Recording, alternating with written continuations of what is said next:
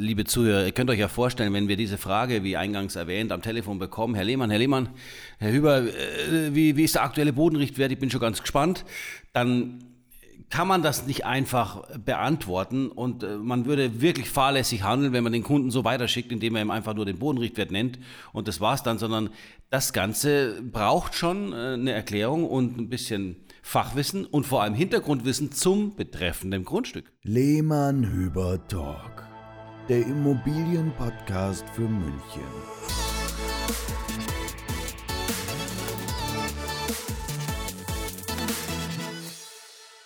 Ein Servus und Hallo zu unserem Lehmann-Hüber-Podcast. Servus Sebastian. Servus Marc. Wir haben uns heute wieder hier zusammengefunden, um euch ein spannendes Thema anzutun, sozusagen.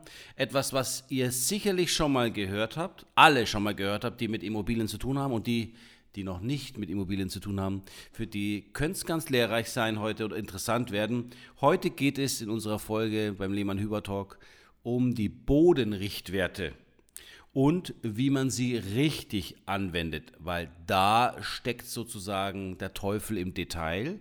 Und das ist auch nicht so einfach zu verstehen und deswegen wollen Sebastian und ich heute mal etwas Licht ins Dunkel bringen. Bodenrichtwert nicht gleich Bodenwert. Ja, man muss es individuell betrachten, lieber Sebastian. Und wir bekommen ja, Sebastian und ich, hier bei Lehmann Hüber Immobilien oftmals Anfragen von Eigentümern und Kaufinteressenten, die nach den Bodenrichtwert fragen, nach dem aktuellen. Und dann geben wir gerne hier und da Auskunft, aber wir fragen natürlich auch, ähm, wofür brauchen Sie denn den Bodenrichtwert? Ja, kommt dann meistens, äh, ich würde ich würd gerne wissen, was mein Grundstück wert ist. Und da möchten wir heute mal ansetzen und einhaken, gell, lieber Sebastian, weil man kann ja. jetzt nicht einfach den Bodenrichtwert hernehmen und sagen, so, das ist es jetzt. Und ähm, für die Aufmerksamen unter euch, in dem Wort Bodenrichtwert steckt schon ein kleines Wort drin, das man beachten sollte, wenn es eben um dieses Thema geht. Ich wünsche euch viel Spaß bei unserer neuen Folge und hoffe, wir können heute ein bisschen was aufklären. So ist es. Das ist wie immer unser Ziel. Und ähm, genau, Marc, du hast ja schon richtig gesagt, der Richtwert ist erstmal nur ein Richtwert. Wenn man einfach nur den Richtwert mit der äh, Grundstücksgröße multipliziert, kann man zwar zufällig aufs richtige Ergebnis kommen, meistens gibt es da aber doch größere Abweichungen nach oben und nach unten. Und die wollen wir euch heute mal erklären, was da alles so Einflussfaktoren sind. Jetzt erstmal die Frage, was ist denn überhaupt ein Bodenrichtwert? Ich habe mir jetzt mal ein paar Definitionen hier angeschaut. Im Wesentlichen geht es darum, dass es sich um den durchschnittlichen, in der zurückliegenden Betrachtungsperiode tatsächlich bezahlten Quadratmeterpreis eines unbebauten Grundstücks in einer bestimmten Lage geht. Das nehmen wir jetzt nochmal ein bisschen auseinander.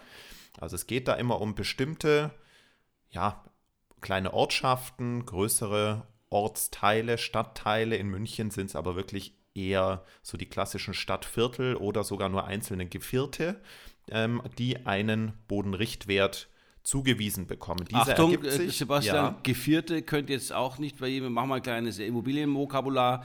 Also geviert sind übersetzt nicht eins zu eins, aber Straßenblöcke, Straßenzüge, ja, weil München natürlich aufgrund seiner Größe sogar innerhalb eines Viertels ja unterschiedliche ähm, Bodenrichtwerte hat, ja. Nehmen wir mhm. mal äh, als Beispiel Säulen. Da gibt es Gr äh, Grundstücke, die an der Isar liegen und einen vielleicht noch höheren äh, Wert haben, wie jetzt Grundstücke in Säulen, die zum Beispiel Richtung Trigalskia gehen. Ja, genau. Ja? Also beides ist Säulen, aber ein schönes ja. Beispiel, um zu sehen, ja, hier gibt es durchaus auch innerhalb eines Stadtteils also sprich nach Gevierten aufgeteilte Bodenrichtwerte. Das nur ganz kurz ja. zwischendrin. Ja, nee, sehr gut, sehr gut. Genau, wie wird jetzt so ein Bodenrichtwert offiziell per Definition ermittelt? Und zwar werden die Bodenrichtwerte in der Regel alle zwei Jahre neu veröffentlicht von den Gutachterausschüssen. Es gab jetzt äh, dieses Jahr eine kleine Verschiebung.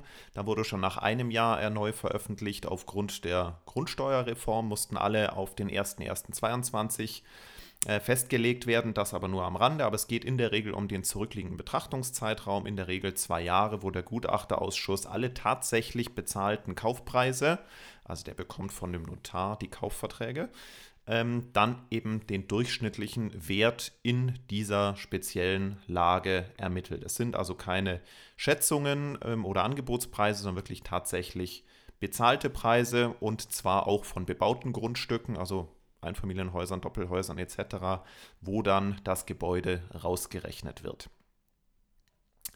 So, und jetzt, wenn man in diesen Bodenrichtwert reinschaut, entweder in die Karte oder über eine Einzelauskunft, wie man das Ganze bekommt, komme ich nachher noch drauf, dann kriegt man jetzt zum Beispiel so kryptische äh, Zahlen geliefert wie 3000-0,6 W.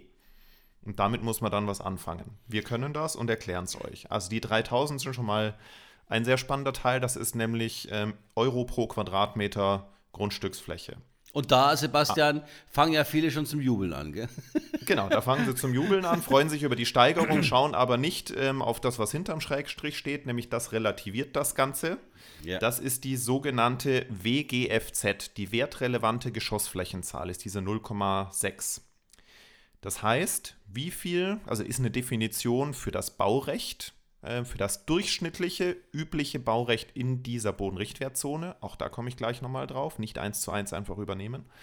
Ähm, und besagt, bei, zum Beispiel bei 0,6, manchmal ist es auch 0,2, manchmal ist es auch 2,0, 5,0 in äh, Mehrfamilienhauslagen, ähm, dass man pro Quadratmeter Grundstücksfläche so und so viel Quadratmeter Geschossfläche bauen darf. 0,6 ist so die klassische Einfamilienhaus-Doppelhaus. Äh, Geschossflächenzahl. Bei Reihenhäusern geht es so Richtung 0,8, 1,0. In sehr ja, dünn besiedelten Lagen ist es eher dann auch mal 0,2, 0,3, wo also große Gärten und kleine Häuser stehen. Und dann eben halt bis zu, ich glaube, 5,0, 6,0, wenn man wirklich in Schwabing ist, wo auf äh, 300 Quadratmeter Grundstück äh, ein 20-Parteien-Haus steht. Also das mal dazu. Und dann noch eben hinten dran das W, da kann auch ein M oder ein G oder etwas anderes stehen. W steht für reines Wohngebiet, äh, M steht für Mischgebiet, G für Gewerbe, KG für Kleingartenanlage, damit haben wir jetzt weniger zu tun. Aber für Gutachter ist das alles relevant und so hat man das dann eben zusammengesetzt aus dem Wert in Euro pro Quadratmeter für eine übliche Geschossflächenzahl in einem bestimmten Nutzungsgebiet. Ja, also Sebastian, genau. wir haben Aber ja. Aber wie gesagt, nicht, nicht gleich multiplizieren, sondern genau. jetzt kommen eben ähm, die Sachverständigen Anpassungskriterien.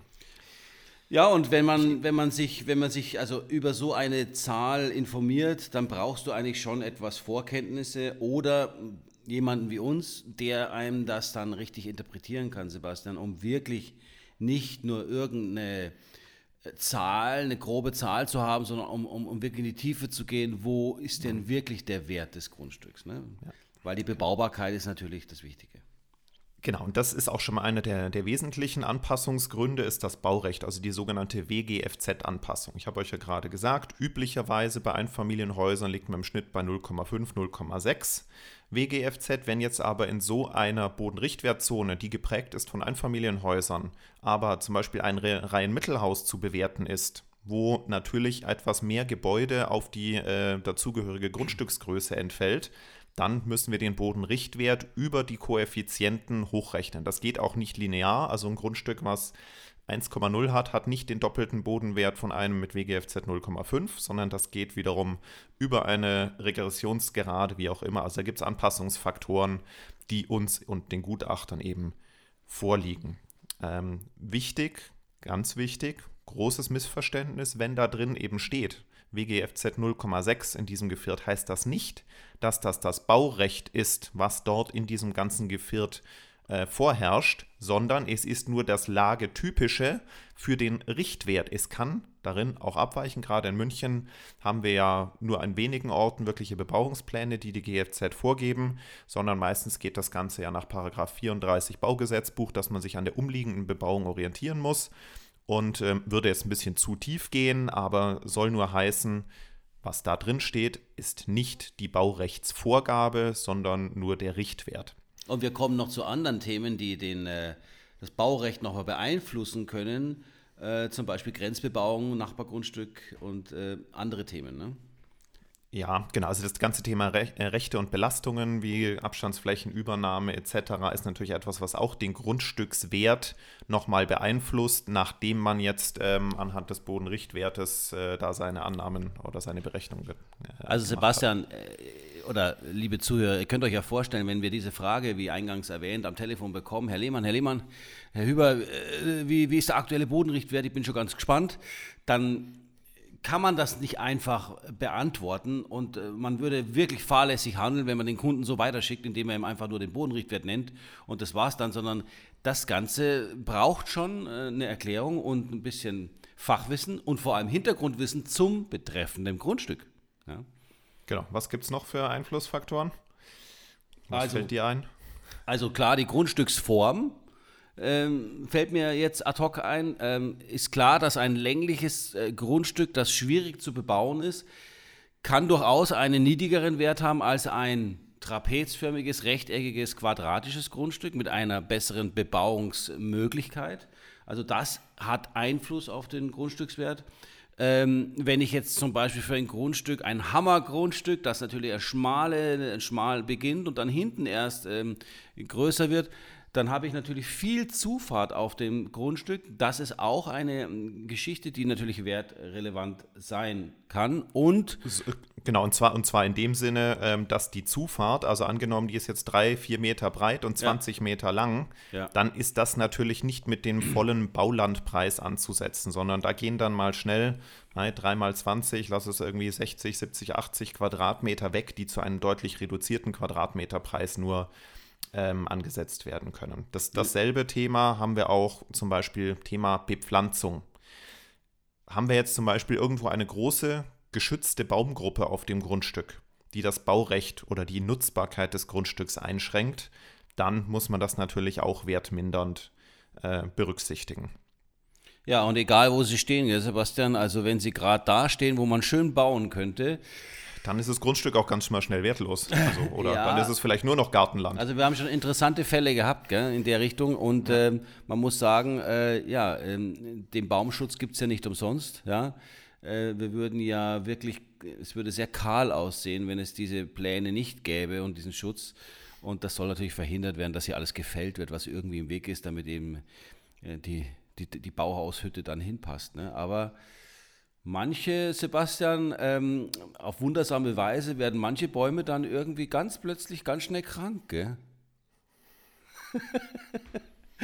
Haben wir nichts mit zu tun. Habe ich, hab ich gehört. Habe ich auch schon gehört. Habe ich ja. gehört, genau. So, ähm, dann haben wir natürlich auch noch das Problem, oder sagen wir mal, dann haben wir auch noch das Thema, wann wird denn der Bodenrichtwert veröffentlicht und in welcher Zeit leben wir denn heute? Ja, zum Beispiel. Also sprich, der Sebastian hat ja gesagt, es ist ja ein Rückblick. Also früher im Vertrieb haben wir immer gesagt Leichenschau. Ja, man schaut zurück. So, aber wenn wir im Heute eine ganz, ganz andere Voraussetzungen haben und ein wunderschönes Beispiel ist nämlich die aktuelle Zeit mit der Zinsentwicklung etc. etc. Sebastian wird gleich was dazu sagen ähm, dann ist der Blick zurück auf Bodenrichtwerte, die in einer Zeit waren, die ganz andere Voraussetzungen hatte, bessere Voraussetzungen, kein Krieg, niedrige Zinsen etc. etc. Dann kann der Blick zurück äh, alles verfälschen und die, das heute ist oder der heutige Bodenrichtwert ist dann einfach äh, anders zu interpretieren, weil man nicht davon ausgehen kann, dass äh, zum Beispiel die Vergangenheit ja, dieselben Voraussetzungen hat wie heute. Und das ist natürlich auch ein großer, also aktuell ein ganz großer Punkt, wenn es um den Wert des Grundstücks geht das war eigentlich auch schon in den letzten Jahren nur mit anderen Vorauszei äh, Voraussetzungen und Vorzeichen ein großes Thema. Denn immer wenn der Bodenrichtwert in den letzten 10, 12 Jahren veröffentlicht wurde, war er am Tag der Veröffentlichung eigentlich schon, äh, konnte man gleich mal 10% Zuschlag rechnen. Korrekt. Oder wenn der Wert anderthalb Jahre alt war, ähm, und man immer noch den neuen logischerweise nicht hatte, wenn alle zwei Jahre erst veröffentlicht wird, dann konnte man auch schnell mal 20, 25 Prozent draufschlagen. Aber wie Marc richtig gesagt hat, das kann sein oder ist so, dass wir da jetzt ähm, auf die aktuellen Werte schon mal andere Vorzeichen haben. Also auch das muss man immer sachverständig mit berücksichtigen. Und ein letzter wichtiger Punkt, eigentlich einer mit der wichtigsten neben dem Thema Baurecht, ist die Mikrolage innerhalb der Richtwertzone. Ja. Denn meistens sind die Zonen eben nicht nur jetzt äh, ein Straßenblock, sondern wirklich vielleicht mal äh, ein halber Stadtteil. Und dann kann man halt ganz schnell feststellen, dass auch die Wohnqualität innerhalb dieser Bodenrichtwertzone abweicht. Da gibt es vielleicht Grundstücke direkt an einem Grünstreifen mitten in dem ruhigen Wohngebiet. Dann gibt es aber im, als Teil derselben Bodenrichtwertzone auch diejenigen, die an der Hauptverkehrsstraße oder an einer Bahnlinie am Rande der Richtwertzone liegen. Und auch da ist schnell mal von plus 20 bis minus 40 Prozent ähm, auch alles drin. Man muss also, wie gesagt, immer das Gesamtbild sehen, nicht den Richtwert einfach übernehmen, sondern es sind, das habe ich vorhin gesagt, erhebliche Abweichungen vom Bodenrichtwert. Wahrscheinlich sogar, möglich bis wahrscheinlich, wenn man den tatsächlichen Wert eines Grundstücks ermitteln möchte. Also es gilt, wenn du es wirklich genau wissen willst, und äh, es, es, es, es ist natürlich bei solchen Werten, ja, hier reden wir ja doch in München und im Umland von höheren Werten. Da empfiehlt es sich einfach mit dem Profi zu sprechen. Ihr kommt gerne auch auf uns zu. Wir können euch das Thema erklären und bewerten, ähm, bevor man falsche Annahmen trifft und es falsch interpretiert. Also äh, auch in diesem Fall ähm, geht auf den Profi zu, weil hier gibt es durchaus, wie ihr jetzt gehört habt, viele, viele Faktoren, die den Wert beeinflussen können. Und nur derjenige, der damit arbeitet, regelmäßig damit arbeitet und Erfahrungen hat und auch heute den Finger am Puls des Marktes hat, der kann Bodenrichtwerte richtig interpretieren und bewerten. Und um euch einfach mal eine, eine Spanne zu geben, wo denn Bodenrichtwerte, Grundstückspreise in München so liegen.